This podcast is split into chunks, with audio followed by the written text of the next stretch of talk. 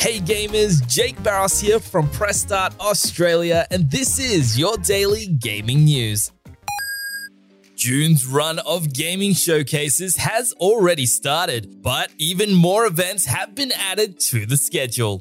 The Xbox and Bethesda Games Showcase has been granted a second extended feature that will show off even deeper looks at some of the titles in its main live stream on Monday. The 90 minute extended showcase will air the following Wednesday, June 15th, at the typical early time of 3 a.m. Australian Eastern Standard Time.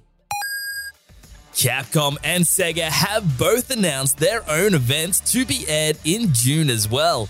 The Capcom Showcase will run on Tuesday, June 14th at 8 a.m. Australian Eastern Standard Time and feature 35 minutes of content based on already announced titles.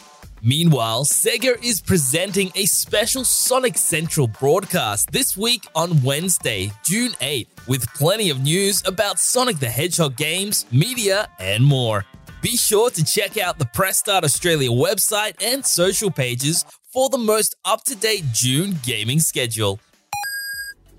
Nickelodeon All Star Brawl has received a new patch. On the eve of its addition to the lineup of PlayStation Plus included games for June.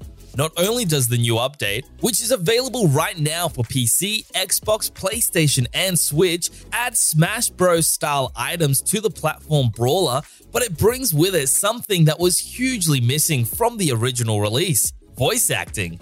The news comes via the game's official Twitter account, which also revealed the voice talent being added to the game, a mix of original actors for beloved characters as well as some new names. For the latest gaming news, bargains, reviews, and all things gaming, check out pressstart.com.au.